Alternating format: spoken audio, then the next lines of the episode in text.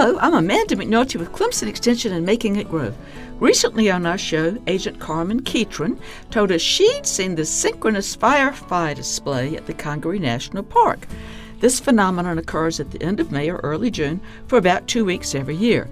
The males of Photuris frontalis flash their lights all together and in the same rhythm. The males are slightly separated but in the same vicinity, flying two to four feet above the ground near the females that are stationary in vegetation.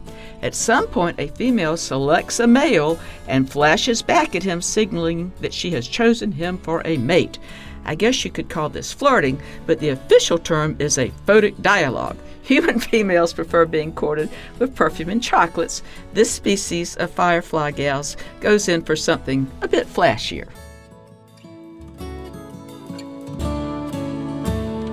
Funded by South Carolina Farm Bureau and Farm Bureau Insurance.